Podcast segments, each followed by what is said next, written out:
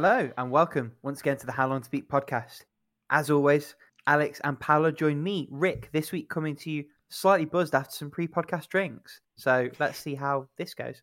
Uh, as always, we are going to talk about what we've beaten, retired, and been playing, and then we're going to move on to the topic, which this week, spurned by spoiler alert, my starting this uh, this week's release of Guardians of the Galaxy.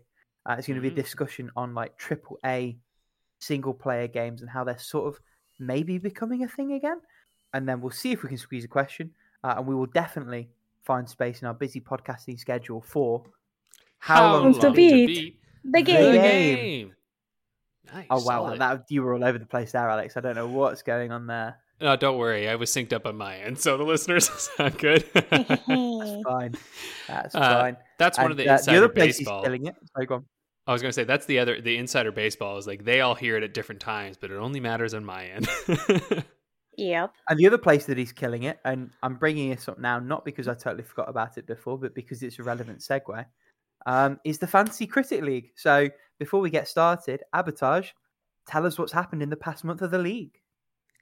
What's up, everybody? I'm Abatage, and welcome to your How Long to Beat Fantasy Critic League Roundup for October 2021. As we're heading to the end of the year, keep an eye out during November for more information on how to join up for the 2022 League, which will start sign-ups in December. For now, though, let's have a look at the standings. And to absolutely no one's surprise, Funky Face Studio stayed in the top spot, even after no new releases last month. And with only a couple more months to go, things are continually looking more and more promising for this publisher who has been dominating all year long. However, Frozen Frog finally cemented their place in second thanks to the release of Marvel Guardians of the Galaxy, yielding them another 11 points, pushing Ubisoft into the third position with no more guaranteed releases, so they won't be recovering anytime soon. General Goods saw a strong release in Age of Empires 4, which added 14 points to their total, but they lost 7 points thanks to counterpicking Far Cry 6, leaving them with no more releases on the horizon. Mango continues their strong recovery from earlier blows, this time thanks to the release of Metroid Dread, worth a very nice 17 points that has left them in a decent position on the board. And likewise, Noise Labs managed to recover a little thanks to 2 points from the Jackbox Party Pack 8 and Mario Superstars adding a solid 10 points to their total. And all this movement in the middle meant that and Paw dropped a couple of places, but they'll still have another release up their sleeve during November, so there's a chance for the champ to fight back. Ashmasters kept their place at the top of the bottom this month after Super Monkey Ball Banana Mania added 7 points to their total, but who knows what might happen with this publisher as they still have open slots and unreleased titles on their roster. Beatmasters also kept their position despite a busy month with the release of Jett the Far Shore losing 5 points, the Dark Pictures anthology House of Ashes gaining 3 points, and Riders Republic rounding off the month with 8 points. Although, with some big hitters yet to come, the next couple of months could see this publisher moving a fair way up the board. Continuing to keep things stable in the bottom half, Horny Mistress also maintained position with no new releases, and with so many delayed titles, it's hard to tell if they'll be able to make a move before the end of the year hits. City Project Rick followed suit and remained steady with no releases during October, leaving them with only a few opportunities for change before the year ends. And while still feeling the loss of I Am Jesus Christ, Cockroach Content Corp added another 7 points to their total thanks to the release of Back for Blood, and may be able to gain a couple of spots if those final two releases live up to the hype. Finally, CD Product Refund continues to defend their spot at the bottom, even after a small bump from Far Cry 6, which added 7 points to their total. There's still room for a couple of pickups and a counter to change their prospects, but in which direction could that be?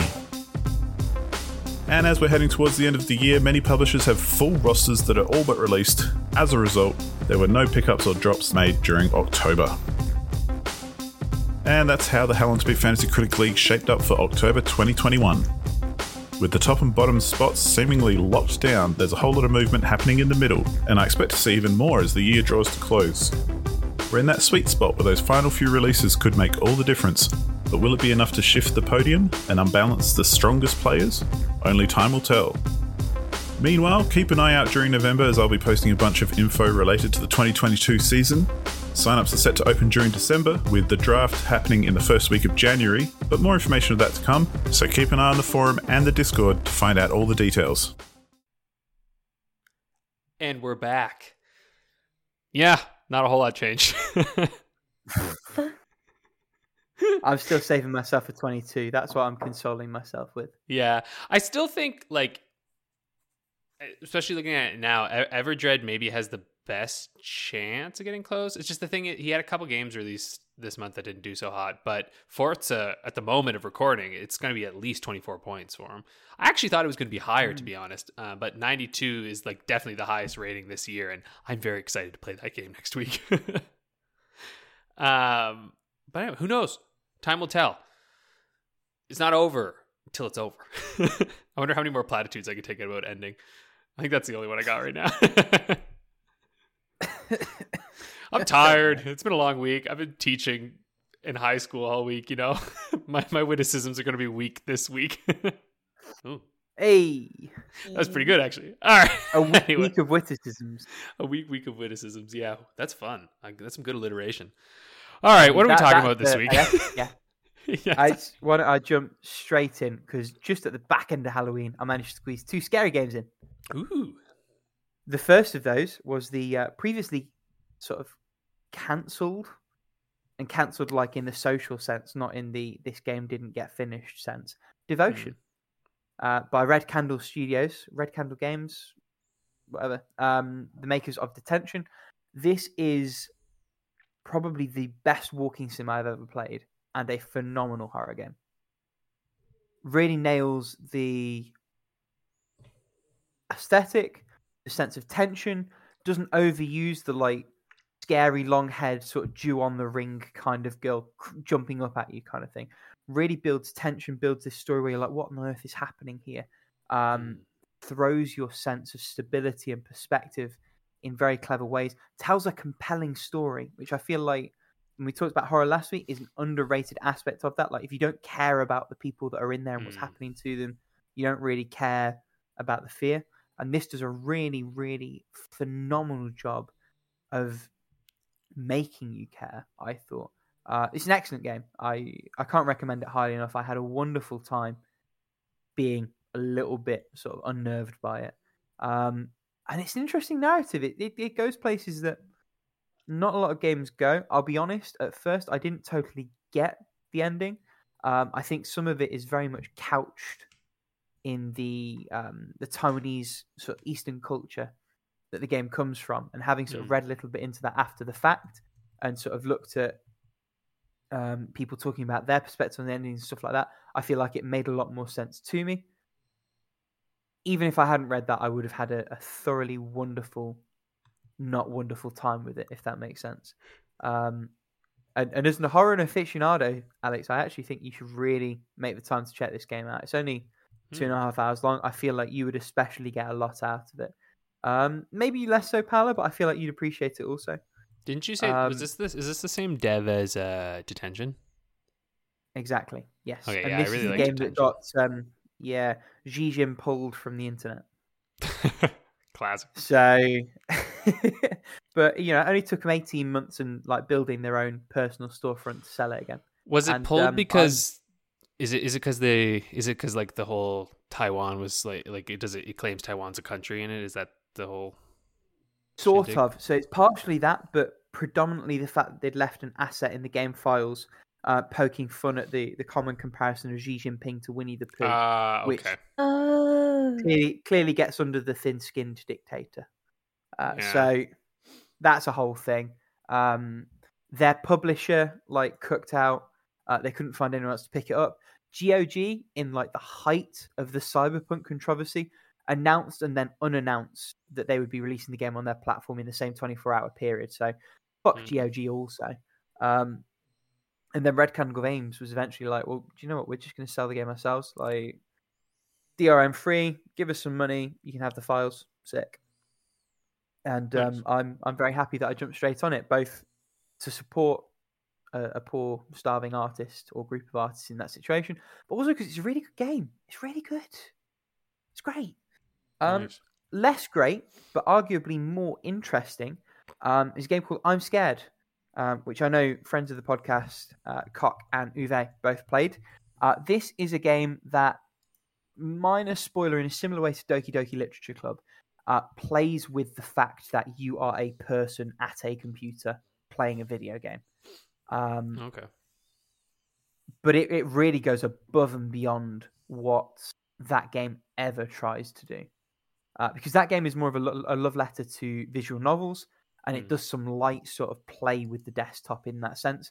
Um, I'm scared is very upfront about the fact that you are playing a video game, and there will be a folder that we're going to put on your desktop from the off, and it's going to be relevant to the game that you are playing.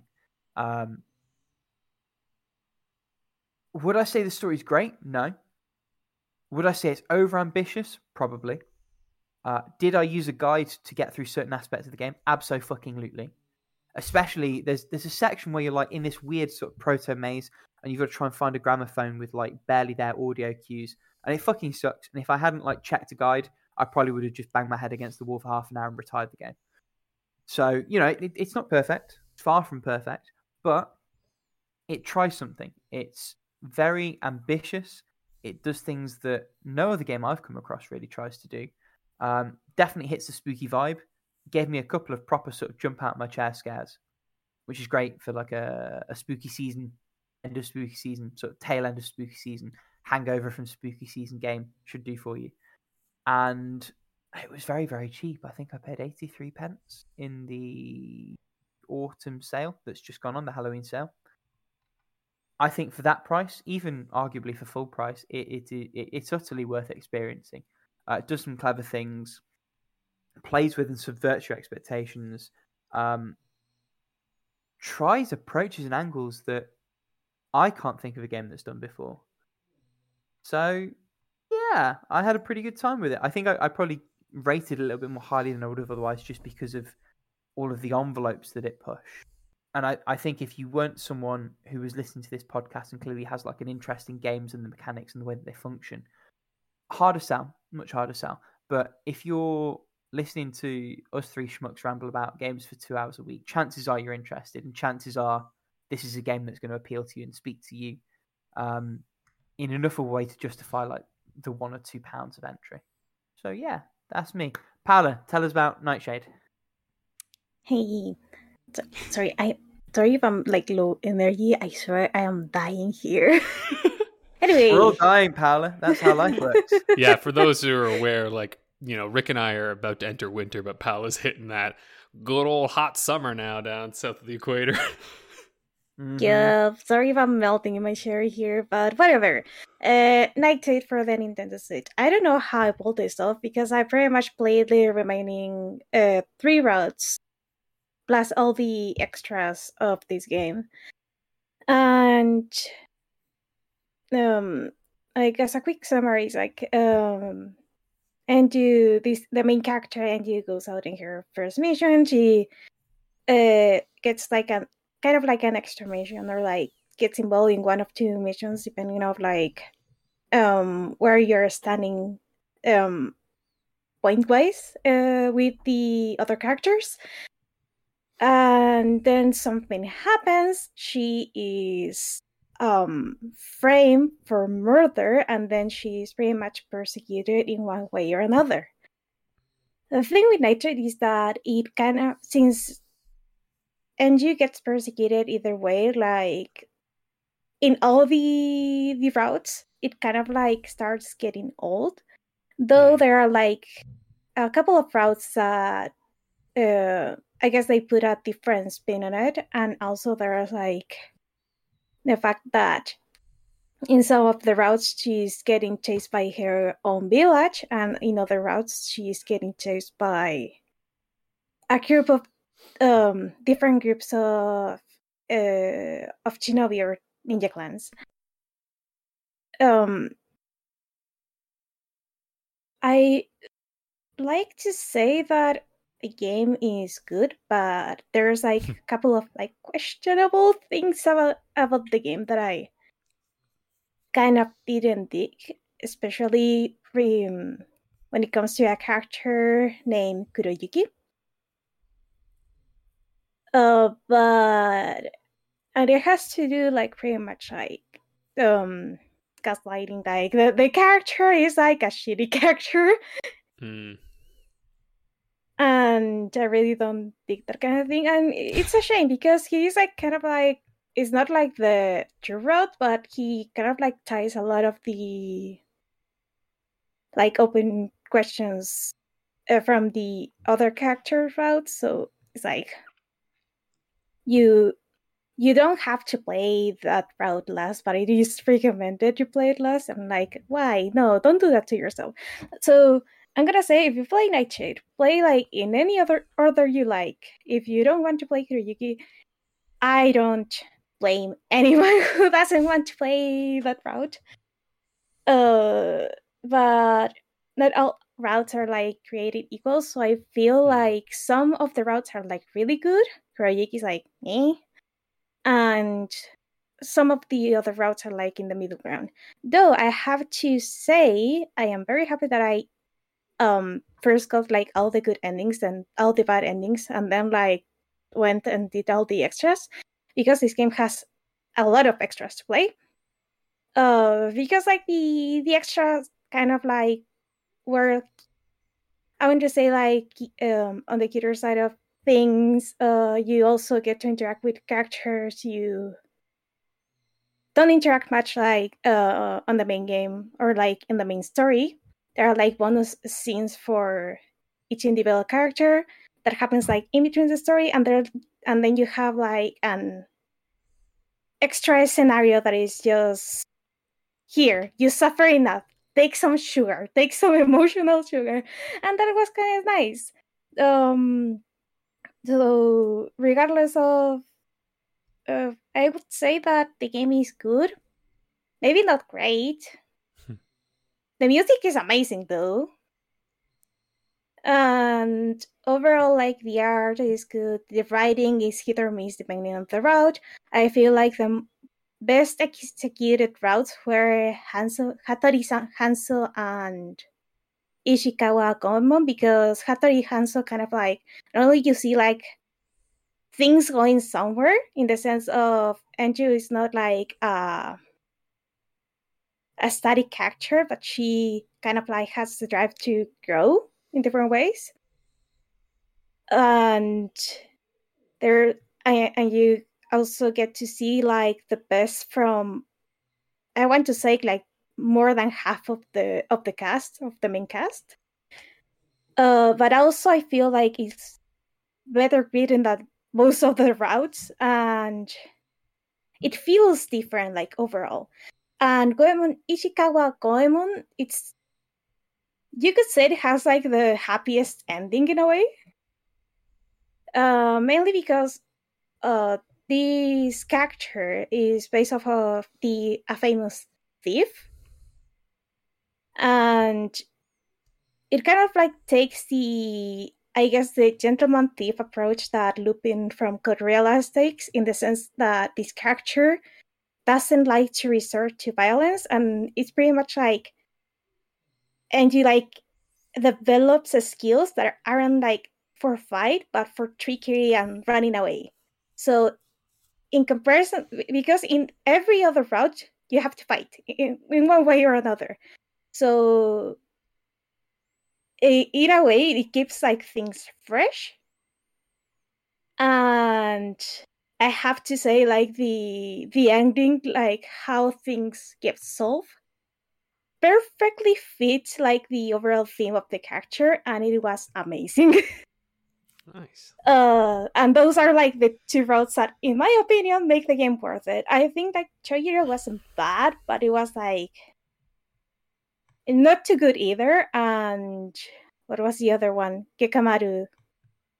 Yeah, like that route didn't do anything for me, like story wise and motivation wise. But anyway, and Kuroyuki is like is usually like the one character like most of the people don't like, and there's but there's like a very faithful like fan following that really likes a character and the route. So yeah, that was Nightshade. I didn't expect to talk uh, that much about this game, but anyway. Take it away, Alex. Yeah, so I beat Talk up. into the nightshade. Sorry, that's terrible. Wow. Ooh. Okay. So, We'll just move yeah, on. I Uh, my editing week, isn't it? Go ahead. there you go. Um, so I beat Pixel Puzzle Makeout League on the Switch. Uh, well, I mean, technically, I beat like I guess because it's basically a visual novel. I beat a route of the game. There's technically four, so I think to like really beat the full game, you have to go through and play as everyone. It makes it easy to do that because you can literally just like go and select any of the stages basically um, to like go through and, and beat them. Um, but I have no interest in doing that, and I was like. Look, I like the Mm. game. I had fun with the Picross, and I really like the way that it blends in together. But like the weakest part of the game is obviously the visual novel elements. Like I just their Picross is like look, their Picross game is great. This is I think along with Murder by Numbers, this is probably the best like knockoff Picross that I've played. Um because like yeah, because like the main Picross like is it Jupiter? I, I can't remember the name of Yeah, I the- think Jupiter. yeah, Yeah. they have always had like a lockdown on the UI when it comes to Picross. Like they just got it, you know? And even like their puzzles are super excellent. But in this one too, I, I have yet to encounter, and I don't think there's any of the giant 20 by 10 ones. Um, or is it 20 by, I don't know. There's those really, really, really Normally big 20 ones. by 15. Yeah. 20 by 15, yeah. None of those. The biggest they got to is 15 by 15, which to be honest, I prefer the 15 by 15. Um, I find when we get larger than that, I just start to get a little like, I have to spend a little too long on them or they have to be like a little more simple. So, anyway, uh, that's besides the point. But yeah, UI wise, excellent. Um, the story is it's stupid, but it's fine. Like the writing's not like bad by any means. It's just kind of like, you know, it's it's it's dumb. It's about a, a group of puzzle solving superheroes in the future where like weird objects are raining down on their city. It's weird. There's a there's a puzzle piece with legs. It's weird. All right. um, and and what I know our audience is clamoring to know is was she the one? Was it? Did you date the puzzle piece? no, I didn't. Uh, I should have. Actually, maybe I will play through just to go see what the puzzle piece is like because I dated the Sudoku girl because I was like, no, I want these two to be this. I don't want to date those other two dudes. Um, but maybe I'll go through and play with the puzzle piece. Actually, now that you mention it, I might go back and do that uh, whenever I want a little more, you know, um, puzzling fun. I probably went through it way faster than most people would because I, I didn't like necessarily skip through the dialogue, but I could get the gist pretty easily. Like I was just kind of like, got it, got it, got it, got it, got it, got it. You know, like I'd go, okay, okay, okay. Um, I think if you care more about that kind of stuff, you might enjoy it more. Like Paolo, I think you'd have a fun time, um, especially because you like both Picross and Mhm. visual novels. I think you you'll very much Yep. enjoy this game. um, and like I said, it doesn't waste your time in terms of routes and stuff, right? Like it's very much like, okay, look, here's a big one where everyone's together, and now here are the branching off moments. So play through those. But if you want to replay, you never have to replay those group moments again, you know? So that to me, I was like, oh, I like that. I'm like, so if I do want to go back at any point and just play through those other ones and get those puzzles, I'm not going to have to, you know, replay the entire game again. It's like, great, I can just go to those isolated moments. So that's pretty nice. And like I said, this game is like so cheap and there's a lot in it. um, so yeah, worth it if you like Picross, I think, especially if you've burned through the other Picross games out there. Like, I don't, it's not better than Murder by Numbers. That is still the best story driven Picross game out there. And I, I would actually say Murder by Numbers is better than all Picross games as far as I'm concerned. Like it is the pinnacle of it. It has reached that it reached that pinnacle and I don't know where you can go from there. um and then Picross games are there and then this one. That's that's my little listing. I I kinda wish remember it pitched it- has been in the Sorry, for a while, so you're really selling it to me right now. I, I wish you'd sort of pitched it as being like the third best before you convinced both me and Paula to buy it. 'Cause, uh, I thought I still haven't said that. Murder- Oh, you have played Murder. No, Yeah, you absolutely you not. Yeah, but You how much was it didn't. again? It was like what? You guys paid like six bucks for it or something? I actually more paid like that. four bucks because they have three. Oh, yours four bucks save of- for worth Paula. of golden points. I feel like I definitely paid more than that. I Did can't you? It wasn't it on sale when you got it? It was on sale for ten bucks when I, I got it. maybe. Yeah, but listen, third best is still good. Like, Today's the wrong Picross. day to ask me how much I paid for a thing a week ago. That's fair. That's, that's fair. I'm pretty sure. I thought you sent me a screenshot, and I thought I saw it was like ten bucks or something like that.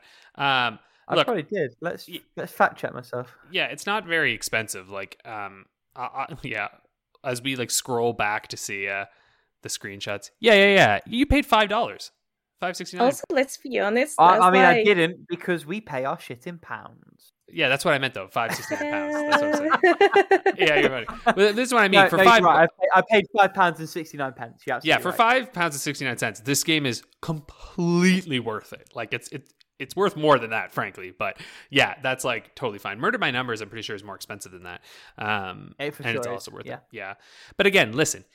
If you don't like Picross, these games will be ass for you. Like that's just like I just want that. That is a disclaimer right off the bat. Like you gotta love that. If you love Picross and visual novels, play Pixel Puzzle Makeout League. It's incredible. If you like puzzle games and Ace Attorney, play Murdered by Numbers because that's basically what that game is uh, without the courtroom.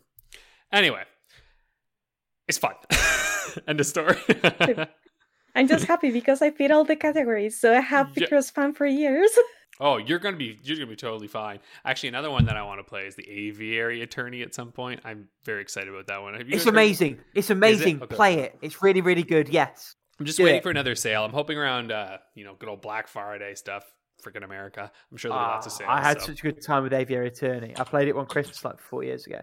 it's, It's, um, I had more fun with it than Ace Attorney, but like Yeah. clearly I'm a little bit atypical. So for, yeah, hundred percent. Um, anyway, I also beat a wicked game called The Forgotten City on Xbox. It's on Game Pass, actually. I was waiting for it to.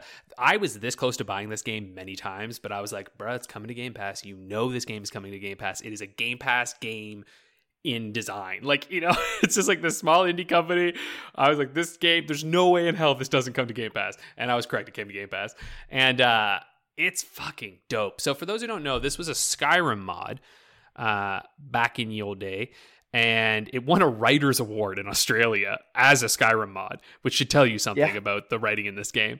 Um, and then I, they just decided to kind of re. And it's interesting because like Skyrim already takes a lot of inspiration from Rome and whatnot, and from like ancient civilizations to create their concepts. So they basically rewrote this as being set in like ancient Rome. But I can't, huh, I can't talk about this game much because it's all spoilers, and it is not.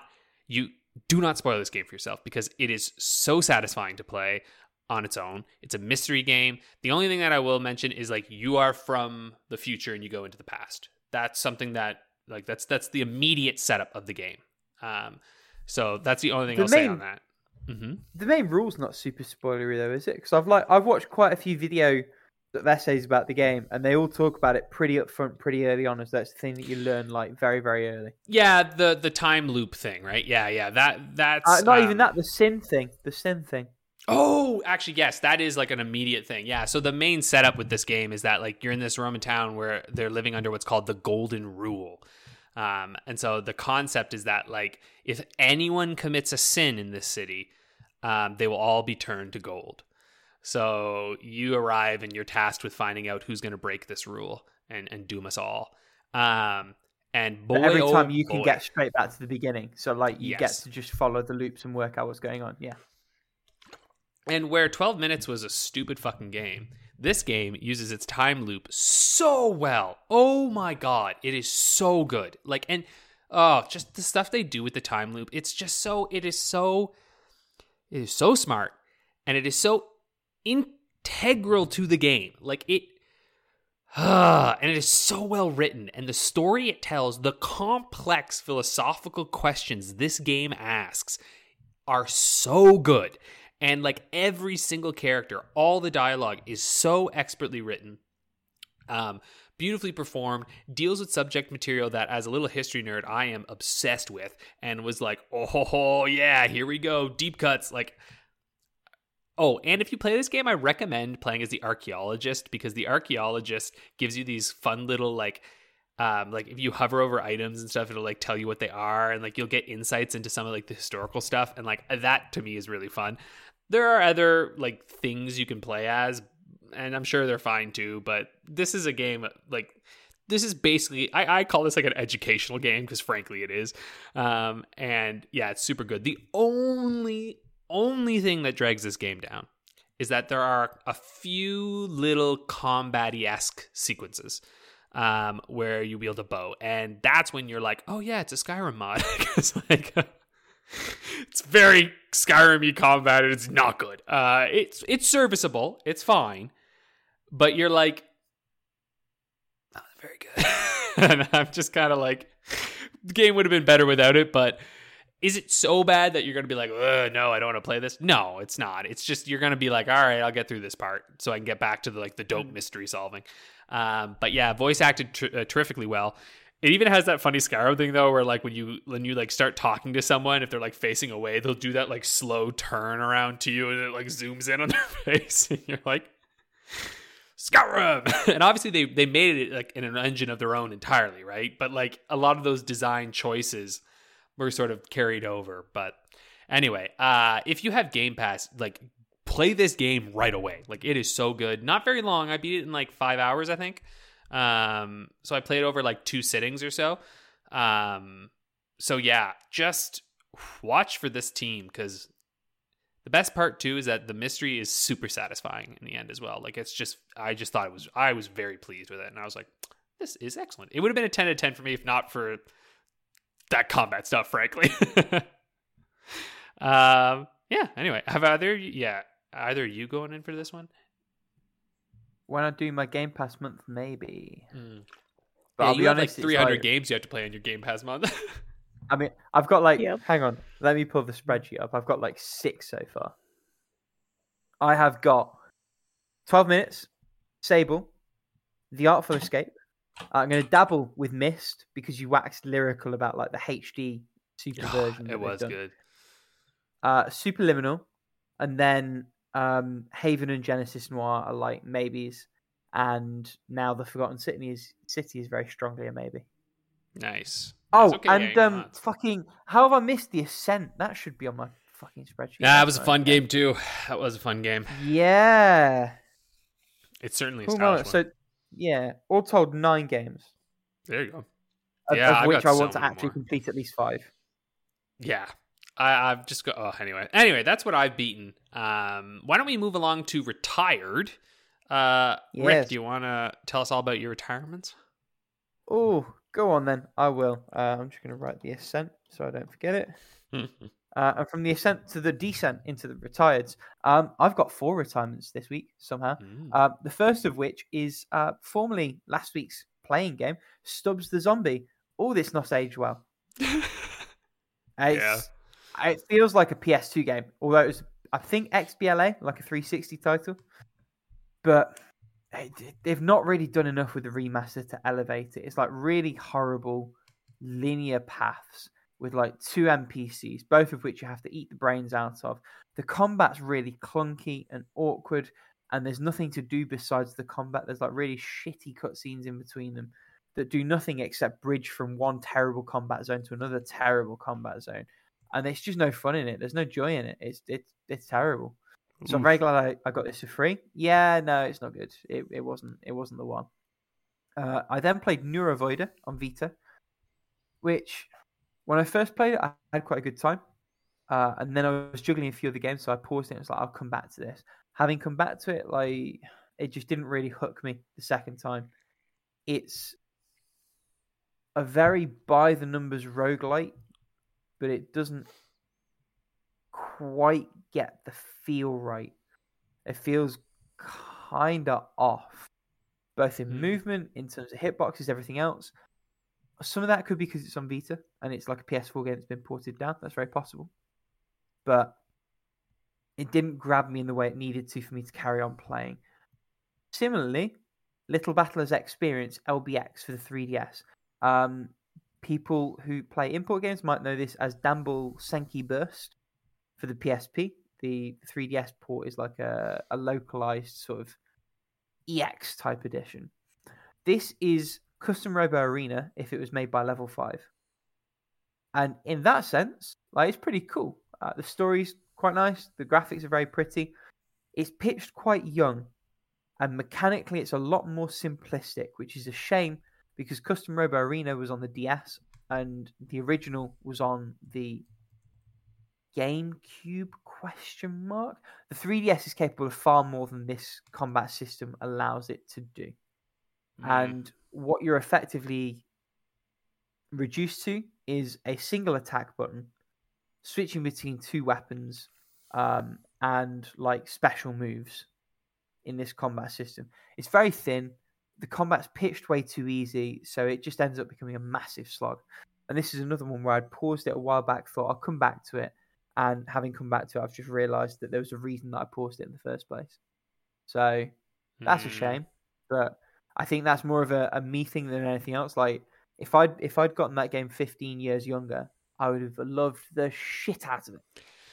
I was gonna Like, say, is this kind of like babies first ARPG kind of thing? Like really good for Very if much younger. so, and the Yeah, the story's pitched very Saturday morning cartoon, but not in a way that's relatable as someone who's like a grown ass adult with a job and then everything else. Like it, it doesn't quite work for me as a demo, and that's not necessarily the game's fault. That's just a, a connection that's not quite happening properly. Yeah. It's one of those. Uh, the last one is a game called Battlezone for the PSP. Uh, when you go onto uh, a little website called howlongtobeat.com and look for the game Battlezone, you will find like five different versions, all called Battlezone, all denoted purely by the year in which they were released. Thanks, publishers. Yeah. This Dear is the 2006 PSP release, um, which, you know, I'm kind of a big deal. I submitted this one to be like on the games list. It's uh, I kind of wish I hadn't. It's not great. It's There it's are like so many battle zones. My God. listen, all the battles must be zoned. So this game is like an early PSP era title where being 3D and in handheld was kind of enough to sell the game, but playing it 15 years removed, the deficiencies and the gaps are glaringly obvious. This is a game that, were it on Vita and did it have free camera movement, uh, would probably be a lot better. As is, it relies on an auto aim that isn't nearly generous enough to accommodate the fact that your camera control is tied exactly to the way that you're moving the tank. The gameplay is very thin. It's basically just a load of like combat arenas stitched together into a story. There's not really anything there, especially now. Like maybe when it came out, maybe it was worth sticking with, but playing it in 2021, it's just not. It's not it. Like there's not enough to engage or stick or to compel you to really try and get past the deficiencies in control and design. Yeah. So Fair. disappointing. Yeah, it disappointing week for me in terms of retirements, but you know, you box those off and then you can make more time for the games you love. A game I love, which apparently you didn't, Alex. Well, hold Castlevania on. Dawn of Sorrow. How, Uh, uh, mm, I have two retirements on this are more like i I'll get back to you later, and then one's like a legit retirement, and two of those is like Castlevania Dawn of Sorrow. I started, but the problem is like, look, you can't, you can't start a Castlevania game and pick up and put down it a bunch because you just lose yourself entirely. And so like I put it mm. down, and yesterday I went to pick it back up, and I was like, it's been like a couple days because I'm teaching again now, so I'm not getting into it as much, and I was like. Oh shit, where do I go? so in that moment, I was like, oh no. So I was like, you know what? I'm just gonna I'm gonna leave this one alone. I'll come back to it when I have like free time or something, and like, or if I'm traveling or something like that, and I can just like actually play through it. Um, because yeah, it's just not conducive. So that's why it's like it's retirement, but it's more of that like, I will see you later retirement, which is kind of the same for Batman Arkham Knight, though maybe more permanent with that one. I just uh like I said before, and I think we're gonna we're actually we'll probably touch on this a little bit in our topic this week, but this is one of those games that just it just ballooned into something too much for me, you know, like it just becomes this open world mess and it's like it's just it's too big. I don't want to explore it. It it's become like a when I think about playing the game, I'm like, oh, it's like a time commitment now. Um, you know, the other ones were like 11ish hours. This one's getting up to like that like 17 hour, and I'm like, uh, do I want to play that long? I know that's not that long, but I'm like, there's so many other things I could play, and I just, I'm just done. You know, I got my Batman fix through Asylum and through City, and I just realized that like that wave has like crested, and this happens to me a lot with freaking trilogies. Is that like I get into the first two? This happened to me Mass Effect. I still haven't beat Mass Effect three again, and the remastered uh, thing because I beat through one and two, and then I got to three, and I'm like, I think I'm good, and I know I'll I'll beat it eventually, like I want to, but it's just like I couldn't get through it, and same with this one. It's just not gonna happen. Um, again, it's a it's it's technically a good game. Everything's fine about it. It's designed well, but there's just something that doesn't click there. Actually, spoiler, I'll be talking about another game like this when we get to playing.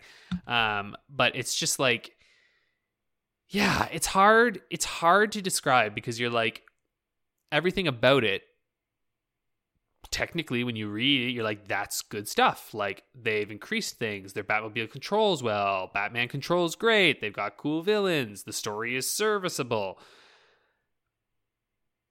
But it's just I don't know what it is, you know? There's just something that doesn't sit right in it. And maybe it's because there's been two other games before that were so well done and like now when you come to this one it's like ah, I don't care anymore or something. I don't know. I don't know. I'd be interested to know if anyone else thought the way about this because from what I hear from people, they're like, "Yeah, Batman Arkham Knight, a great game that I just don't want." you know, like it's weird, right? Ugh. Anyway, uh, One game though that I did retire that I just genuinely was like, no, fuck this shit. Uh, was River City Girls. Um, and look, this game is it. If you like brawlers, great game. Play this game, you'll enjoy it. Uh, I that's think the caveat.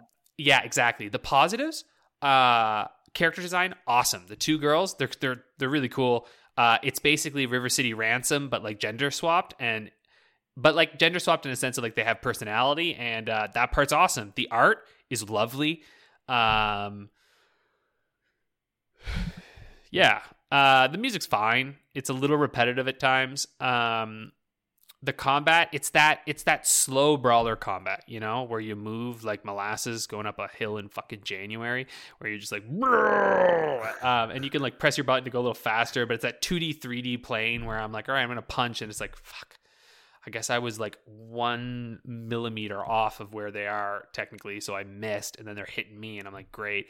And it does this stupid fucking thing where a lot of your moves are tied behind you leveling up. So when you start the game, you basically have no interesting combat maneuvers. So by the time it gets interesting, you have to have played through probably almost half the damn game, maybe even more, before you actually get like everything all the stuff that you'd want to play. But the problem is that the well, that first section is boring as shit because there's not much you can do.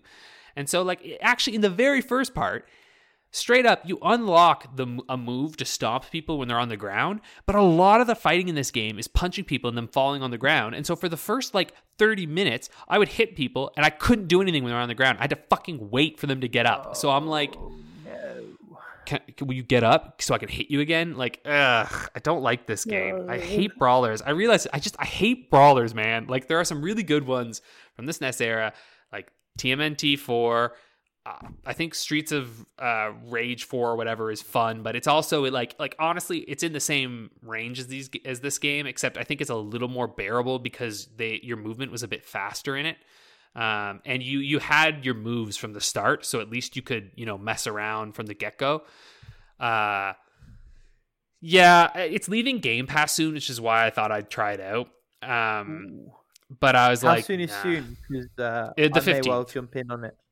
Oh, I'm yeah. gonna miss that then, probably. Yeah, yeah. Oh, it, it, it, because remember, Game Pass games always leave basically the 15th and the end of the month. That's like usually when they leave. Oh, uh, okay, so it's like split month, right? Go, you go. Yeah, yeah, halfway through and then at the end. And uh, I just, yeah, again, if you're a brawler fan, cool game, cool concept, but it's like a seven-hour game, and I was like, seven hours for a brawler? No thanks.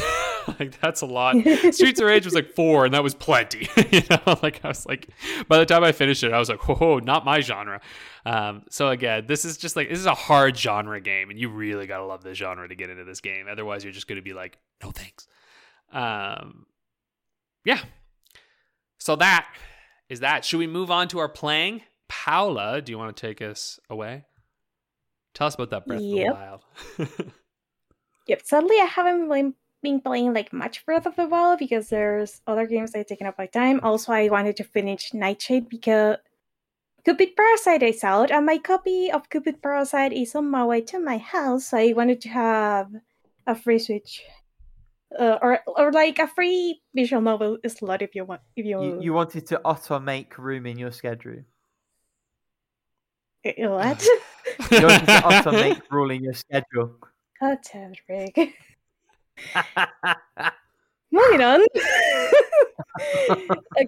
so so very much like Breath of Dear the Wild God. is just like trying to decide what the hell I'm doing next. Um Poly Bridge on the other hand has been my newest addiction because I already said that the main point of the game is like um having a a vehicle of any kind like go, go through go from point A to point B. But there's worse to it than that because um on some levels the the cars of the mo- or the motorcycles have to like go through a specific point like in the middle before going to the final destination and then you start getting to like some weirdly shaped bridges or just like elevator hell because uh, sometimes you're you, you have like uh, a car on on like on base floor and a car that is like on a higher platform and you have to bring the one from the base floor to a higher platform and the one that is on the higher platform to base floor. So you have to plan like with hydraulics like little elevators or like things that will make like like the the road reshape itself during the level so or Mm. so the the cars can go like to the correct destination Nice. and then you have the ramps i fucking hate ramps because Added sometimes you're context. just That's great. yeah because you're sometimes given like two i guess two little like um road pieces or something like that. And you have to make the most of it. So you have to plan it so the car has to like propel itself across the chasm and hopefully land on the other side. The thing Okay. is physics on this game is finicky so and sometimes you just have to like the, the the roads can break. So you have to make that ramp in a in a way that you get like the most either like altitude or the most um jumping distance. But also you have to make it so it doesn't break because otherwise that car isn't gonna make it to the other side.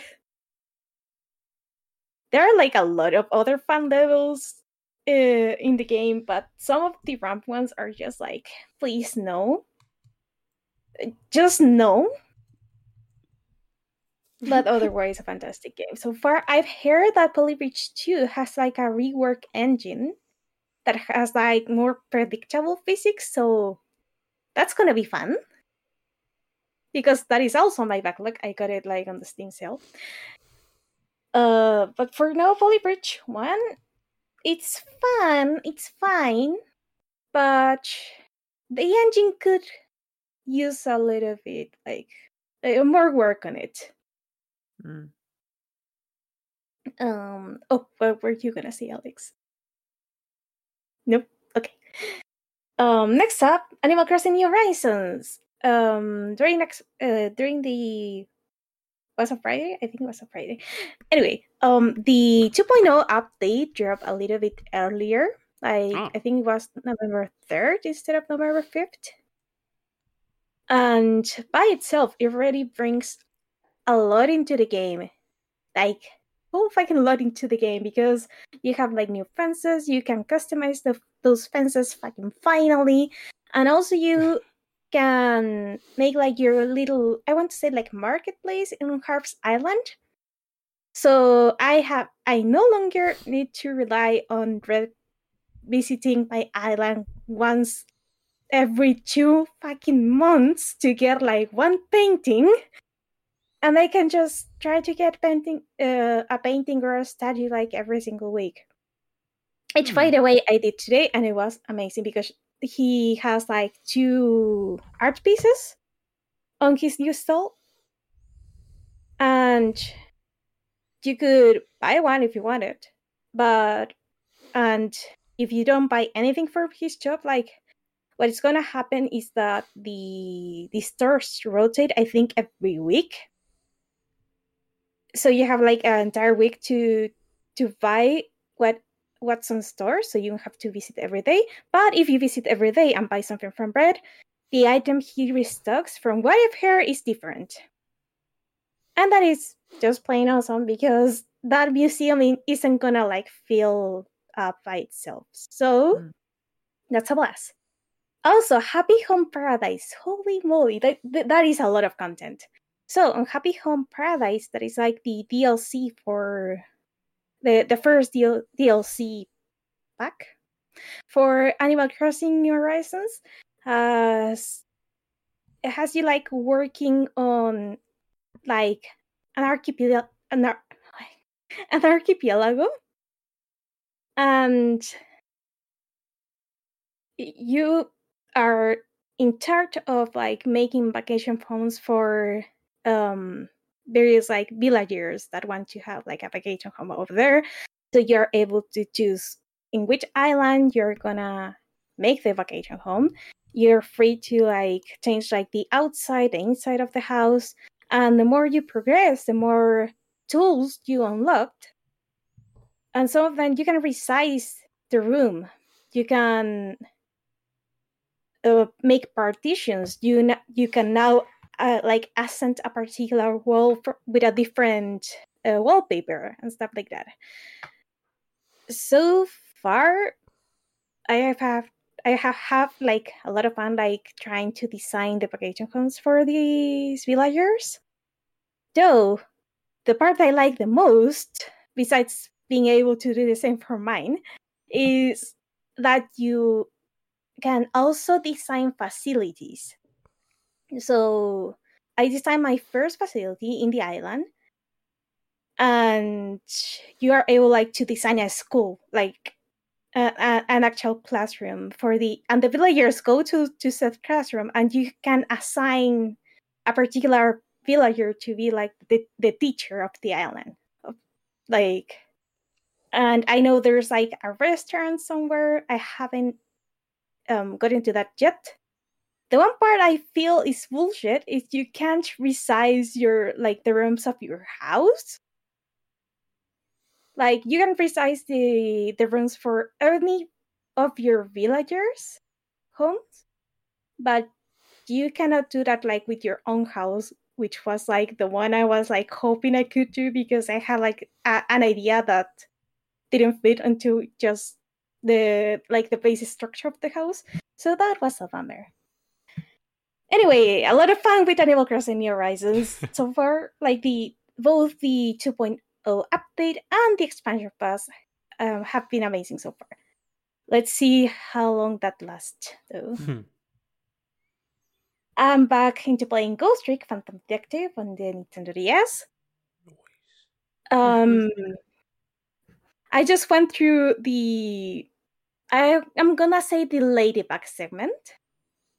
The what segment? Sorry. Ladybug. Oh yeah, I know the bit you mean. Yeah, you're just a smidge behind where I am. Yeah. Mm. Mhm. Yeah, and I want to say that this char- like that that one character finds herself dead as often Maya finds herself in jail or in the detention center. Word. Uh, so like the the game has a, a lot of char- a lot of charm. I love it so much. Like the animations done, uh, and it, on like on such, i want to say like limited hardware, or like because they're like the the art style of the game, like the the actual models are kind of crunchy, Mm. but still the way they make them like they give them that such amounts of personality. Uh, it, it's just amazing. And they're Like- timeless. Like I've been playing on an emulator on like 4x resolution, and they still look phenomenal. And that's not the case for most DS games when you res them up, because they're Right. designed with that chunky resolution in mind. Like Yep. for Ghost Trick, it, it just shines through. Yeah, like even I played um Fire Emblem Shadow Dragon and the, and the Blade of Light, and those and those model slash pixels did not age well at all. Like the ones for the DS remake, they're they, they Yeah. are ugly. Hmm. but this game like it like I don't know, it's like a fine wine or something. Yeah, man. uh still I'm I'm still loving the puzzles. Nothing feels like too bullshit or anything like that. And yeah, I'm having a lot of fun. I really uh I really hope I find more time to play this one because it is amazing, highly recommended. And then finally, the, um, I'm playing Age of Empires 4. This one thanks to Game Pass because for some reason I was able to buy a month of Game Pass for a dollar and I wasn't gonna say no to that for Hmm. to that deal. And I was playing last uh yesterday Nice. Age of Empires 4 and I was like kind of surprised because or kind of like disappointed in a way because of how there were like only eight civilizations to choose from and that compared to Age of Empires 4 is like less than half less than half. But then I went and played with the what's the name of this civilization? The Mongols and they they feel so fucking different to all the other four civilizations I played before because they are nomads Mm. but unlike how the Huns were nomads on Age of Empires 2, that in the sense that they don't build houses, they are like more of a aggressive civilization, stuff like that. They focus on movement, so their best units are horses or like knights. Eh, like the the Mongols take that to a whole other level because they can they can pack up the, their buildings and move them somewhere else. And I'm like, what the fuck? Um, they don't. Um, they actually don't do farms either. So instead of that, they're just they're just hair cheap. Like the, Nice. the they their food economy is a sheep economy. and Cheaponomy. Oh, That was a bad joke. You Oh loved God. it. It was, um, I mean, it was woolly at best. Okay, okay, that wasn't bad. That was bad. That was bad, that was was bad. It's my editing week. We stopped it. We stopped it the one before. It's all good. There you go. this So would you say then that When- like Age of Empires 4, it's like there's less people, like less groups to choose from, but they're more distinct? not only they're more uh, distinct, but each group is like more. Um, even if two players play the same civilization, they can play like in vastly different ways Gotcha. because of the like um um. I forgot the name. Like uh of, of how you you advance through the ages that is building like one of two buildings. Hmm. So in the case of uh, these fuckers, um, you could have um. I'm trying to look like for the special uh, buildings here because I. I fucking love the idea that that's their official name. These little fuckers, who are they? Oh, I don't actually remember what were like the two like focuses of their buildings, but I think one was like more towards like a certain kind of like unit, and the other one was Hmm. So they towards like- mobility and there's, like, economy. Branching paths, huh? There are branching paths, yeah. The one and the other civilization I tried was the Rus. The Rus? Yeah, the Rus. And they also play completely different because they're like Wait, the who? the the the Rus R U S. The Russ. Oh, like like proto. Okay, no, sorry, keep going. and they're a, a little bit easier to to like micromanage because the the Mongols were had too many like weird things going on for them like to to comprehend like in just one sitting or like one one game. Uh, the on the other hand, like kind of like specialize on hunting and they generate gold, uh, a little gold income by hunting. And they are also like specialists, like they they farm wood ve- really fast because they have like these, um, like uh, post that give them visibility, but they are they also give like bonuses to the um to the lumberjack buildings and stuff like that. The wooden fortresses, that's the name of it. The lumber camps. oh my god, I'm confusing like all the RTSs. I'm so fucking sorry. But Uh, what, worry. what hope do we have? I am so sorry. Uh, Still, uh, the one thing I'm finding like a little bit that I don't like as much uh, on this one, on this game, is that uh, it is too countery in the sense of like if you're playing like more competitively, which I stopped doing like a long time ago, but if you play competitively, um, where every second counts, it is very easy to just like spy on what the other person is doing and choose like the unit that counters their army and just like decimate their army completely. In a more casual setting, that is like the more that I, um how I'm playing like with my boyfriend and my friends. We don't like count the seconds uh, or like calculate like how many seconds do we need to have like this amount of villagers or something like that. It, it's still a solid game, but for competitive players, I would still like stick with Age of Empires 2 because the, that game was super fucking balanced, and you can still recover uh, from an attack, like or like how how advantageous is like that counter units have depends on the player itself themselves. Um because uh, if you're if you're using horses and horses are like I, I want to say like weak to archers in a way. If you move your horses right on Age of Empires 2 you can still um get away um from the situation in a more graceful way or like just kill the archers in Age of Empire 4, the archers pretty much win. I don't want to say like no matter what, but it is very difficult to recover after that. Mm. And I bit my tongue. Holy fuck. Okay, um, that that it that's it for Age of Empires 4.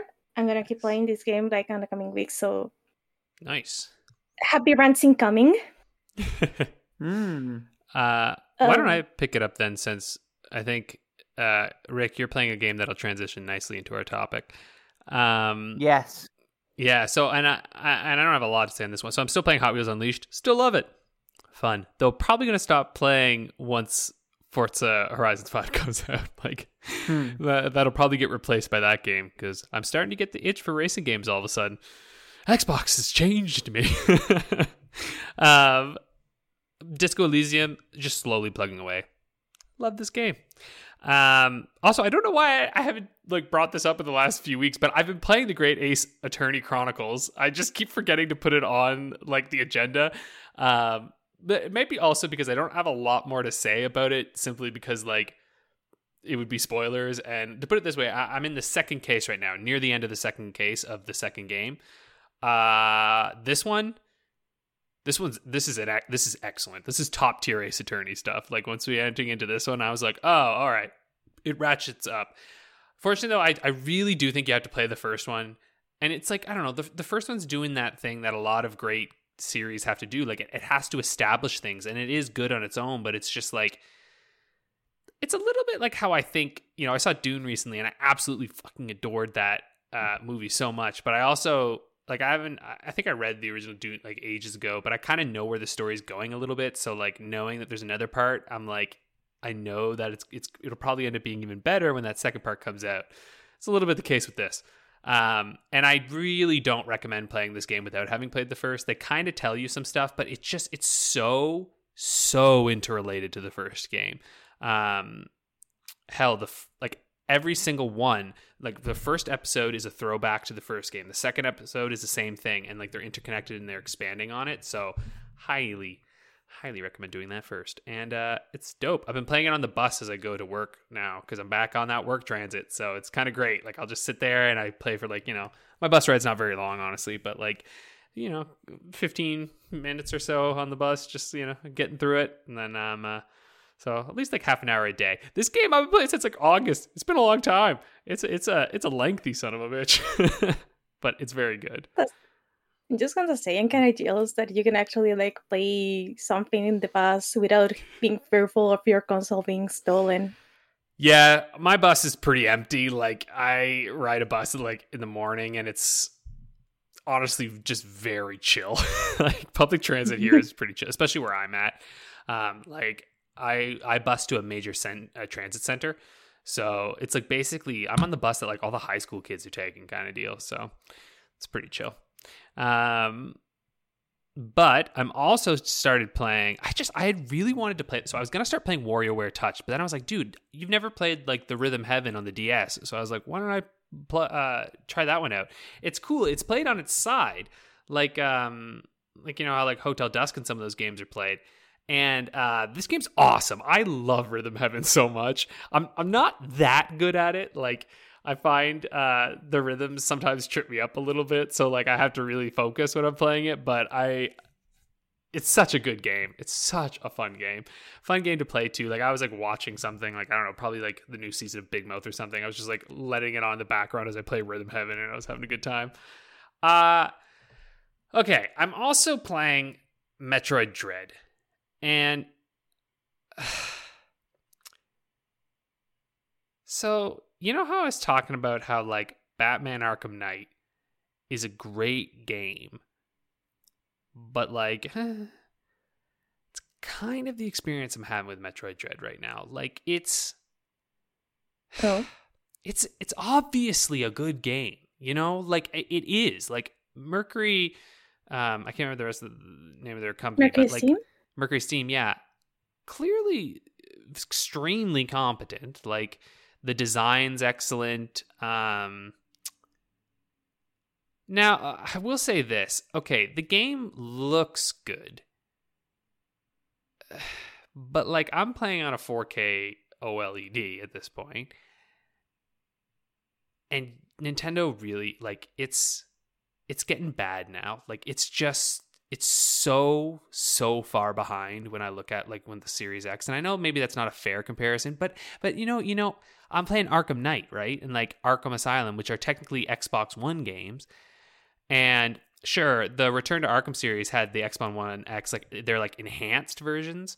But when I was looking at um Arkham Knight, it's not, and it's so gorgeous, like texturally everything. And like Metroid Dread, it's muddy and it's it's kind of blurry in a lot of ways when you play it on there. And I bet it looks beautiful on the shrunken down OLED uh, Switch, but this is the problem. Like the Switch is is two things now, right? And like if you try to play that on the TV, it's just it suffers. Like games just look worse like that, and especially in comparison. And like you can I can tell in moments where I'm like, well, this looks compressed, and this looks like you know they weren't able to like make this look much better. Like it's looking a like some of the assets to me looked a little like a like 360 game when I'm playing. Like that's and you know like now art design wise, it's incredible, but the issue here isn't really art design. It's more um sorry, Hardware limitations. hardware limitations. Poor Rick, it's late for him right here, and he's drifting off. It's all I'm struggling. I'll be honest. I am I'm trying to talk about this, and Rick's going. I've it's just okay, about followed all the threads as they've gone in and out. Yeah. And I, I think I've followed all the conversations. Don't worry. I appreciate okay. looks very rude to you guys because I'm just like I suppose like we're all hanging out one corner of the mouth. It's not rude. It's just very funny. I'm trying not to like notice it too. Like, you're trying like not to pay attention because you're like Yeah. yeah. We've broken the fourth wall. We're here now. Yeah, sorry, bud. Uh, it's late for Rick. To be fair, it's quite late because we had to start a little later than usual. Um, you know, it's only afternoon for me. But anyway, yeah. Sorry, Paolo, you were adding like like the yeah. It looks like yeah. There's hardware limitations, right? And again, you can you can make it lo- like everything looks good tinier. Um, but it's like when you blow it up on the big TV, all the imperfections you can't hide them anymore, right? They're right there in full view, and it's like. I don't know. I just I sit here and I'm like, dude, the hardware limitations on this thing make this look worse than some of the games that I've been playing, like in the Metroidvania genre at this point. Um, and I just also like not much is a surprise anymore in Metroid. And this is another issue with Metroidvanias. And I kind of worry that maybe Silk like Hollow Knight will fall into this, but I don't know if it will because they they're it's a whole different character in this next one. But like when you create sequels to Metroidvanias, Castlevania does fall into this very often. Um, you just get all the same upgrades, right? When do I get my double jump? When do I get my this, that, that? And then like in Metroid, you're like, all right, well, I'm gonna get a different beam. When do I get my morph ball? When do I get you know, et cetera, et cetera? And there needs to be some reason to like that you lose all those things. And so as I'm playing this game, I'm like, yeah, this is fun I wouldn't even really call it hard. Like, so you would say like it's difficult. Like, yeah, some of the bosses are difficult, but it's like it is just pattern recognition, right? So like at the end of the day, it's not that hard. You just have to slow down a little bit and just be more um, direct in your approach, which that's fine. I, I think the bosses are cool. Um, but it just doesn't do it for me. Like I don't know why. I I want to love this game, but I realize too though, I don't think I've ever loved a Metroid game. I think I have always loved games inspired by Metroid. Um and as I'm playing through it, I'm like, oh yeah, I don't love the, these games. I find their control methods to be awkward and clunky. Like the shooting with the oh, fuck man, listen, they do great job at utilizing every fucking button on this controller because I swear to Christ, you're going to use every fucking button on this controller. But like holding L to like aim freely while you're stuck in place, and then it's like, which one do I have to hold? I gotta hold R so I can shoot my missiles. And wait, which one's for the fucking thing? Oh, okay, yeah. And then I, it's like, oh my god, I'm just sitting here going like. Why can't the right stick just aim? Like I just have this feeling where I'm like, do you know what I mean? It's 2D. Why can't I? Why can't the right stick control my fucking arm? But anyway, it's fine. It's fine. I don't even know what the right stick fucking controls in this game. What does the right stick fucking control? I don't even know. I guess it does kind of control it because it sort of it, will I don't even remember what does the right co- stick fucking do in this game. Yeah, they're good at utilizing every button, just not every stick. Yeah, not every stick, right? I don't know. Well, because when you hold down L, then but then it locks you in place so you can with the left to control your thing. Ugh, I wish I loved this game. I don't love this game. If you love Metroid games, I think you'll love it. I think I just I've come to realize that like for me, the epitome of Metroidvanias is not this. I think I fall more on the Castlevania side of enjoying these types of games, which which Hollow Knight is more Castlevania than it is Metroid, and I think that's why I'm in I'm in that camp. Whereas Metroid is just um it's cool if you love this stuff. Like there's some cool sequence breaking things that you're you're gonna you're gonna be able to do. But I also feel no there's no reason to go explore in this game because none of the bosses require any missile upgrades to beat. Like you could technically beat all the bosses without any upgrades at all, besides the obviously the required ones that you get through by playing the game which is probably good design because like then technically you can't like soft lock yourself out or force yourself to go on some like unnecessary quest to find missiles. But also i'm like well i don't really give a shit about missiles because i don't need them. I'm just count i also fucking hate the counter. Oh fucking god almighty. The counter's so fucking stupid. I any mechanic that involves waiting to me is fucking bullshit. Like it's like in fucking Ocarina of Time when you gotta fucking wait for your fucking dumb skeleton to fucking come at you so that you can go bling and then hit them. And I fucking hate that so much. I it's so stupid. I'm like, oh, wait for the flash so I can go bling. Like ah, it's so dumb. I I hate it. I hate it so much. Anyway, that's my rant. That's nothing really against Metroid, but no, it is stupid. It's not a new gameplay mechanic. What the fuck are you talking about? So I walk up and there's a fucking enemy and I go, okay, when does he go shing? And then I hit him. Like, is that fun? Is that fun? That's not fun. That's just stupid. and the EMMIs are dumb. Like they're scary in a moment, but they're in a. They're, you know what they are? They're fucking. They're the Silent Hill Shattered Memory shit they're they're locked off in an area. So you enter the area and you go, oh, the EMMIs might be here, but then you just leave the area, and then you get a one shotter. So when like you you one shot them later, it's like, ugh. I wish I liked this game. I don't like this game. Um. Anyway, but is it a bad game? Hell no. It's probably a great game. Like it's probably like a nine out of ten game. You know. But for me, it ain't. It just ain't for me. If you enjoy it, I totally see why you do, um, and I get it. But nah, man, I don't know. I'm gonna probably resell this when I'm done, make a good solid mint off it because I'm just like I don't, I don't know if I'm gonna come back and play this years later. Um, anyway, sorry, this is disappointing reality for me on this one. But Rick, why don't you, uh, why don't we pull you into life again and tell us about the games you've do our been playing?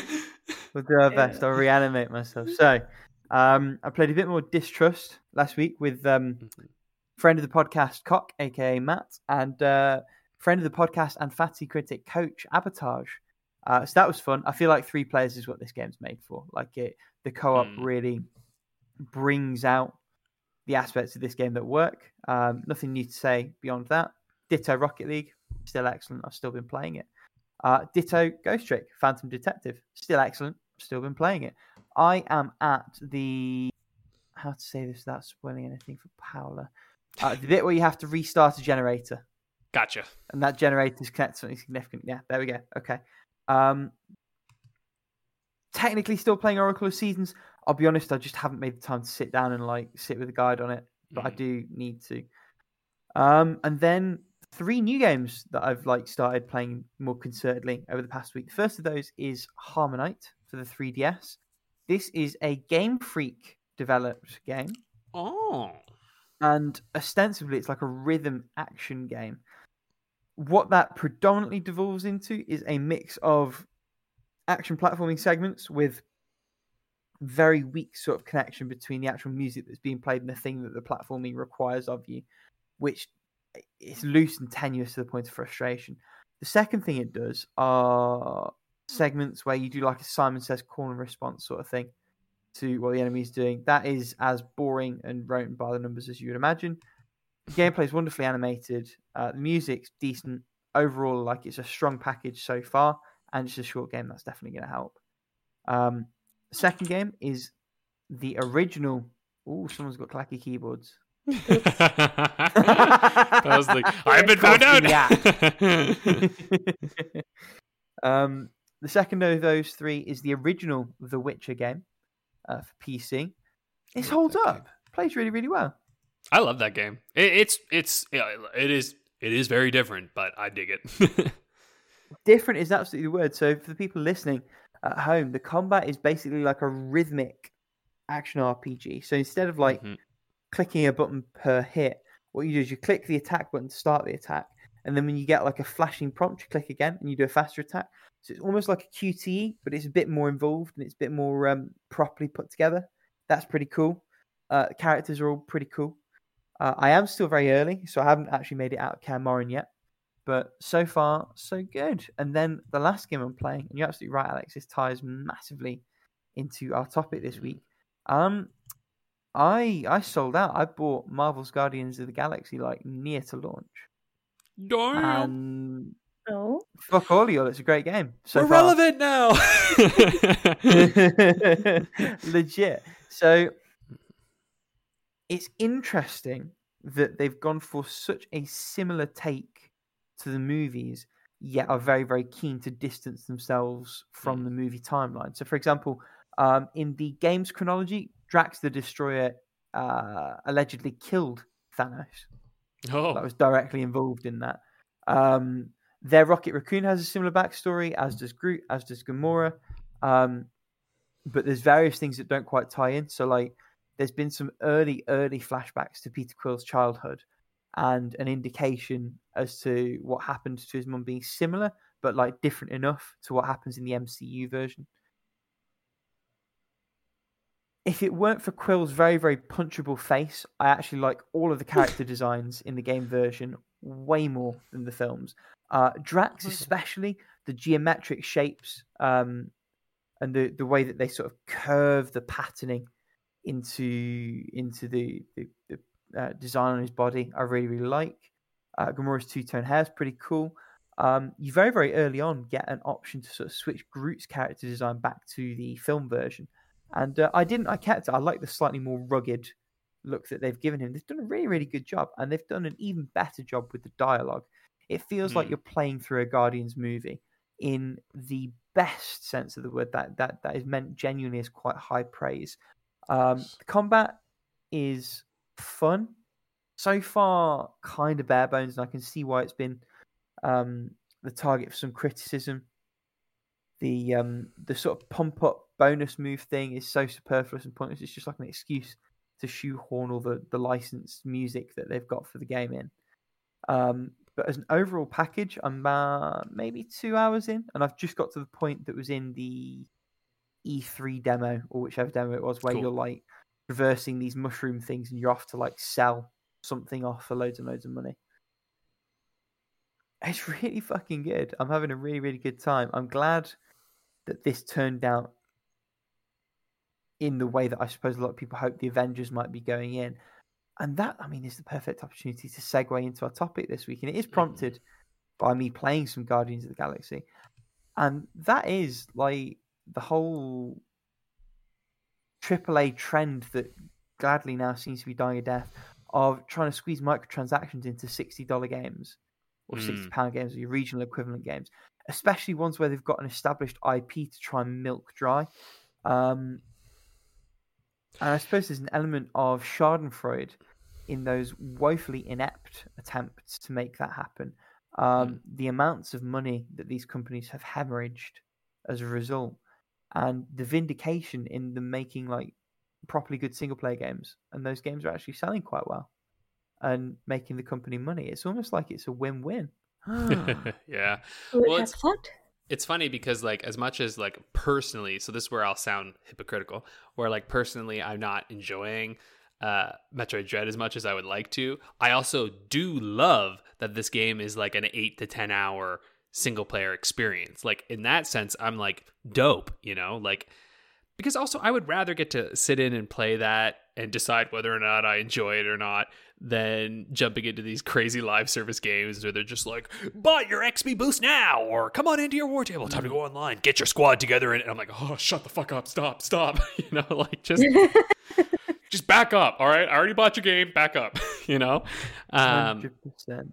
but I do think too something that it's like like you said, I, I think there is this kind of pendulum swing back where like companies are starting to kind of realize like, oh shit, like there isn't all that much. It's like when everyone ran to MMOs once World of Warcraft got huge, right? Like there was that giant surge towards them, and now there's this. I think there's a better realization that like, yeah, you can make one that will be fairly successful, but it's going to take so many resources and not all of us can do this right like there's only so many players and i think it's the same with live service right there's not that many actual players who are willing to tie their boat or or whatever to a one fucking game.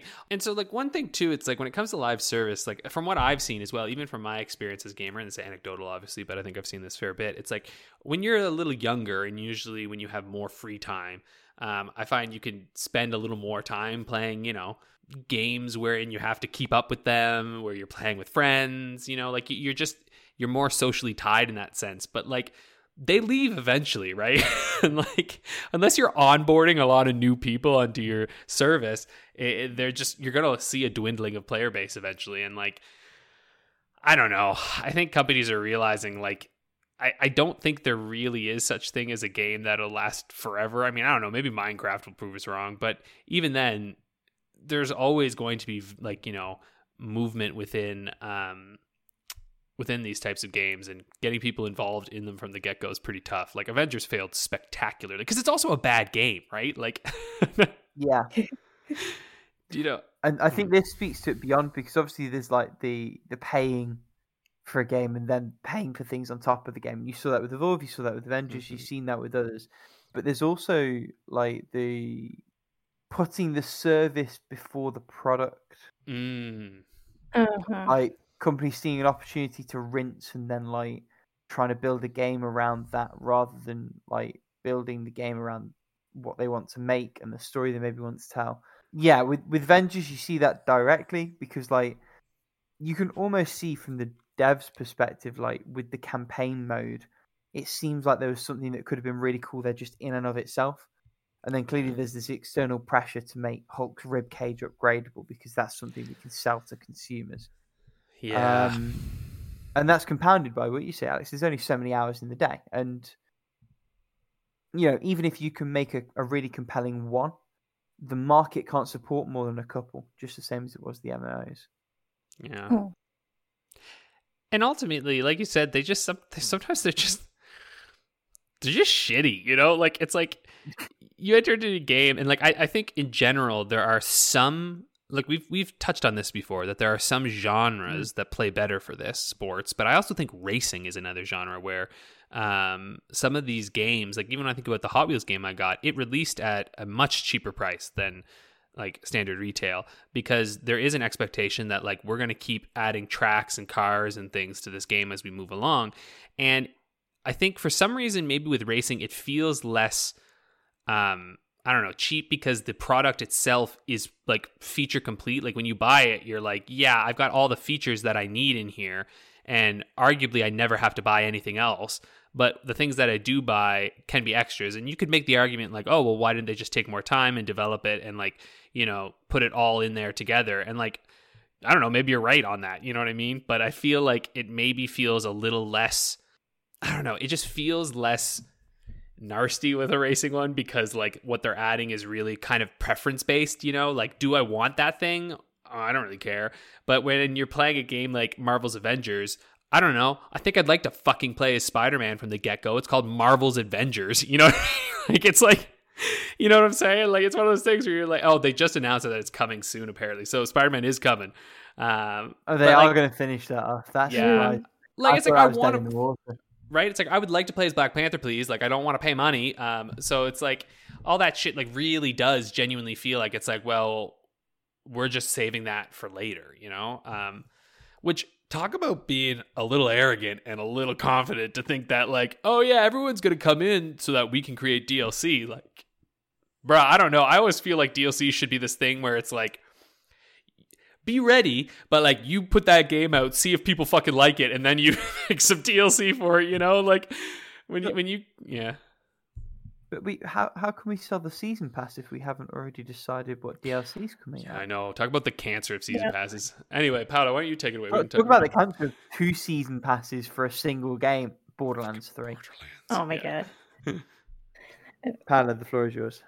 Yeah, I, I was trying to think because like when you first pitched like the the topic, I I also took into account like uh those free games that have like microtransactions to the brim, like Pokemon Unite.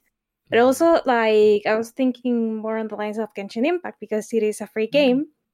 But there's um I want to say that there's a lot wrong with the game, but like mechanically it is enjoyable. But the thing is, is that since it's a light service game, the story isn't done yet. And because the story isn't done yet, then uh, very much they have to keep you engaged, like with things like daily missions or like ways, like um, what's the word I'm looking for? Like sign in bonuses or stuff like that. sign in bonuses. Yeah, okay. Streaks. um, Yeah. Yeah streaks and and then you have like the four daily missions that give you like the special like currency that you used for uh, the wishes that are like the gacha from this game. And even if the gacha has like a pity system so you don't like spend your life away trying to get a specific character or a specific weapon it's still kind of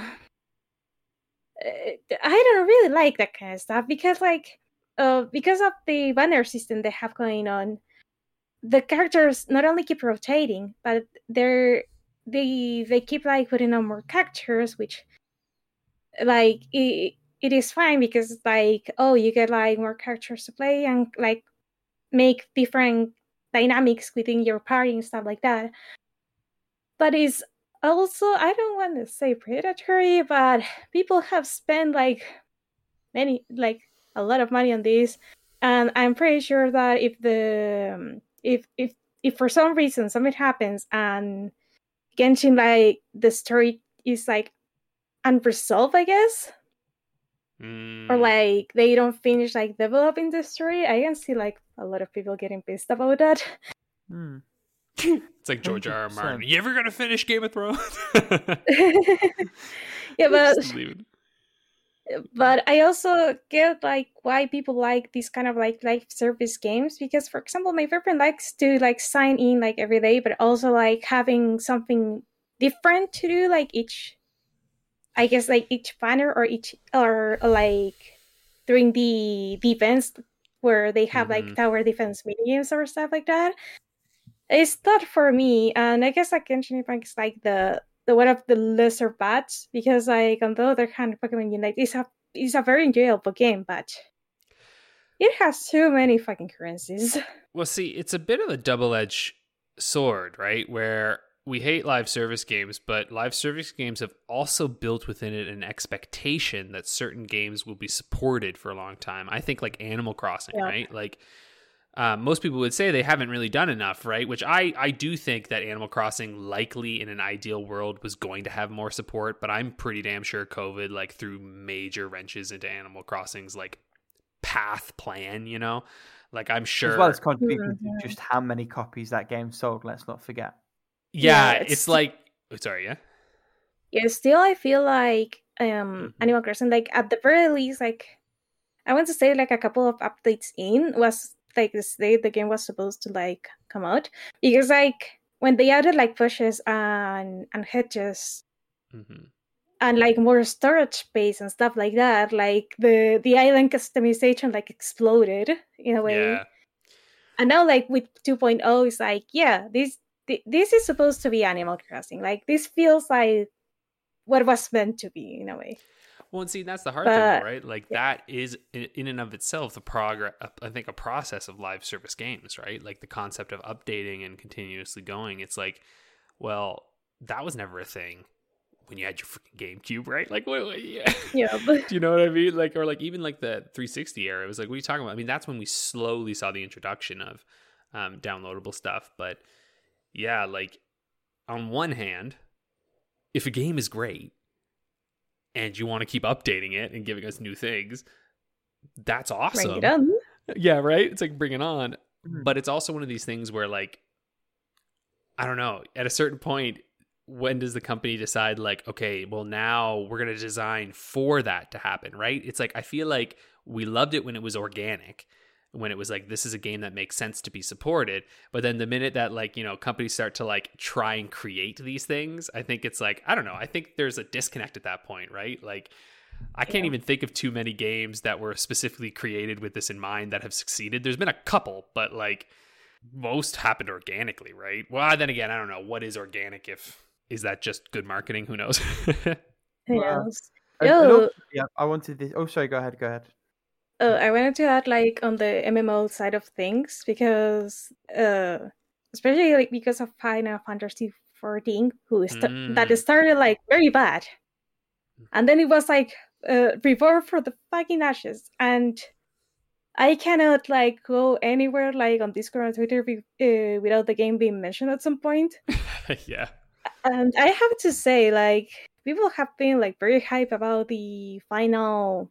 I think it's the final update, and it's supposed like to close the story Yeah, final or like now. bring the story to yeah. yeah. And it is Endwalker, and well, like I'm starting to see like why people are so passionate like about this game because like the the the, the developer themselves are like super passionate about the game to the point that uh, the game was um the the final expansion was like delayed like I don't know ten days less than two weeks. And the director, I think, was or like the lead developers, pretty much apologize like from the bottom of their hearts because they they care so much about this game. I was like, I see why the the the, the Final Fantasy 14 like online MMO whatever um was able like to to become something like that people love after the the initial failure of the launch. Hmm. And I, I So- suppose. Mhm. Sorry. No, Oh, no, go go, ahead. ahead. Go ahead. I- I, I, I was going to say, like, I, I think in proposing this, I sort of wanted to put a positive spin on the single player side of things, the way things end, because Mhm. Although there have been some egregious examples as this stuff's come through, um, past few years, the only people who've been making sort of good single player shit really um, have been the platform holders. So whether that's yeah. um, a Halo on the Microsoft side or a Gears, uh, whether that's your God of War or your Horizon, or your Uncharted, or your Ratchet and Clank, or your Ghost of Tsushima, or Or I mean, like anything Nintendo is basically one. making, right? Breath of the Wild. Yeah, I Luigi's Mansion. I often consider them to be a special case anyway, or your Spider Man. And that's Mhm. the big one because it's the platform holders Mm. doing this stuff with big rights properties. And Mhm. Guardians of the Galaxy represents a real um, shift in approach. Battlefront 2, that's another fucking great example. Where Mm. where a big company has got this big IP and they're essentially trying to like rinse it for everything it can be rinsed for. Mhm. Um, and then you have Jedi Fallen Order, which is a single Mhm. player game. Um, you know, you have all these sort of um, Which even Battlefront terrible 2, comic book games. Oh yeah, I was gonna say even Battlefront Two um, started to recognize because like they introduced the the campaign, which I actually think the campaign was pretty fun. Um, but Too little, like but yeah, yeah, too little, too late kind of deal. But like when you think about it, because that came out kind of I think at the heyday of like when everyone was really pushing these games because it was 2017. But like as it updated, like now that game, if you really want a fun experience, like it's a good time. Um, because they really fixed through a lot of stuff and got rid of like a lot of those um loot boxy issues and like all that kind of microtransaction Sure. bullshit live servicey stuff like i because i went back to it very recently and i was like this is completely different from when i tried it out the first time albeit ultimately at launch, that's a, a full price game that is then also going to sell you microtransactions. But then you have Mhm. Jedi Fallen Order, and you have a Guardians of the Galaxy, and you're starting to see these publishers go right. Well, we just need to make a single player game, and I think that's something that should be highlighted and uh, celebrated. Stronger word, but appreciated. Maybe supported if you're interested, and if the reviews went well, which is how I wound up buying Guardians of the Galaxy in like the launch fortnight sort of situation. Um, Hmm. I think it's very easy to sort of get ragged up on the modern state of the industry, but I think we should also take the time to sort of see the wins when they come. yeah far and few Yep. between but they're good when they get there you know you're like yeah. Mhm. though i think next year we're gonna probably I, I think we're gonna see a good um dearth of these kind of games coming like they're they're coming you know they're like they're there around the corner Fingers crossed. Though I will laugh. Like I wonder if we'll get to a point because like I do think in general that like the industry tends to take these um you know these ups and downs where like we'll go through a period of time where I'm sure we'll get to a point where we're just like everybody's making all these linear single and then people will be like when do we go back to the open world? Now everyone's doing open world and they're like it's too much open world. When do we go back to you know what i mean? Um, and usually though to be fair it's usually because someone takes a good idea and then just does it lazily right whereas i think you're seeing something like guardians it seems like they're taking a good idea which was like frankly like you mentioned the avengers concept of like that single player fun experience and then they're like why don't we refine this and actually make it more considered and make it a little bit better here and like you Mm. said, is one you play as one person, right? You don't play as all the guardians, right? You're just as Quill, aren't you? Correct. That's right. Yeah, it's um, So it's you could been design them bemoaned, but I actually think. Well, exactly, and it's a smart way of um, integrating the team together because effectively you are role playing an individual and you are directly involved in their interactions because they'll be talking about things and you can pick a side. Um, Mhm. But you're also essentially like a fly on the wall, hearing all these other more interesting characters interact, and it makes it very easy to sort of place yourself. Um, I think all the systems are designed really well around that. Hmm. Yeah. Yeah. Yeah. Yeah. And I mean, when you even think about like next year too, like um you got another Horizon coming. But I guess you're right. Like a lot of the games that are coming are very much um from the platform holder still. Still kind of maybe it's also because they're the ones who can take the risk, right? Like Mhm. I refuse to accept that the other big boys can't financially afford to take that risk. Like whether whether they Oh no, they a- can a afford slightly it. It's more just will they? yeah. yeah, yeah, it, it's so But then we're getting Stalker 2 as well, and like, um, yeah, I don't know. Maybe something like my, you know, hope is that services like Game Pass and stuff that aren't so requiring of it being like, you know, just just, just something where you can come in and play it once in a while can help with some of those single player games. But time will tell. Time will tell. And speaking of time, because we've run quite long and I'm quite tired, I think it's probably time for. How long to How beat long to beat? the, the game. game? Oh, poor Rick, so And, tired. uh, and it's up to you this poor week, I think. It is. Believe it or not, I am already prepared. So Yeah. We are. Fuck that. That's getting re-rolled. fuck that. That's getting re-rolled. We're gonna be here all night. That's getting re-rolled. What are you re-rolling? What are all these games? Ooh. Rhythm Thief and the Emperor's Treasure. Are you just picking the one you know? Uh, no, no, I'm just picking not the Fidelio incident, whatever the fuck that is. Uh, so Rhythm Thief Thief. And And the the- Emperor's Treasure. and the Emperor's Treasure. Okay. What is It It was like a very, very early 3DS title. You'll recognize it when you see it. Oh, it's got like well well reviewed. Yeah, it reviewed relatively okay. It's like um I've never seen almost it like a mix between um it gives me, it gives When me done late at on Phoenix Wright. vibes. Yeah, I was gonna say light it's super Layton looking. Yeah, but it's rhythm action. Rhythm action might be something I Mhm. need to try at some point. Bidding War. Oh, but Mm. is it that weird 3D animation that they tried to make work? Um, Ish. yeah. uh, oh, is this like a Elite Beat Agents? Yeah, like I said, it's a bit of Wendani. Yeah, I would. I'm. I'm. hmm, maybe this. Actually, go now you want to check this out. Yeah. Hmm. um, myself as well. So for context, I'm guessing main 10 hours, main plus 10 hours. I don't trust the 100% time, so I'm going to stick with yeah, what I think is going to be sort of a, a, a close hewn set of times. because is this one of those? Um, uh, what was gonna say? Yeah, this is probably a game that has a lot of collectibles, huh? I'm maybe. I'm, I'm not Collectibles, sure enough maybe either way to like- gamble. I don't know if collectibles by trying to master like each track. Maybe. Hmm. Yeah, like when you're Possibly. mastering the tracks and stuff. Yeah, is it track based? Anyway, whatever. I'm gonna go with uh, uh, I don't know, maybe a little less, um, but I don't think a ton less. Let's see. Um. Yeah, I'll. Well, fuck. Okay, I'm gonna go eight hours. I think it's a little. I don't think it's quite as long, and I'm gonna go ten and a half for. Uh, and I'm also not gonna do 100 percent because I think it could be anywhere from 20 to 60. Yeah, I'm trying to think because, like, I think like all the like the rhythm games like with a story that I play are under 15 hours.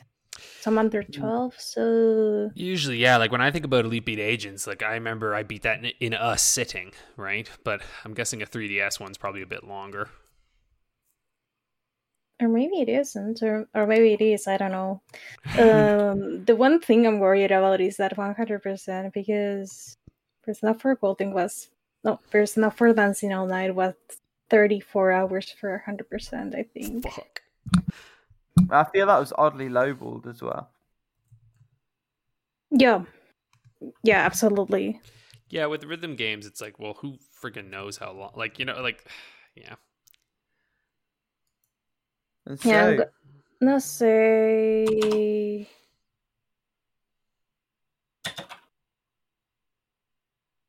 uh yeah, I'm not I'm not touching 100%.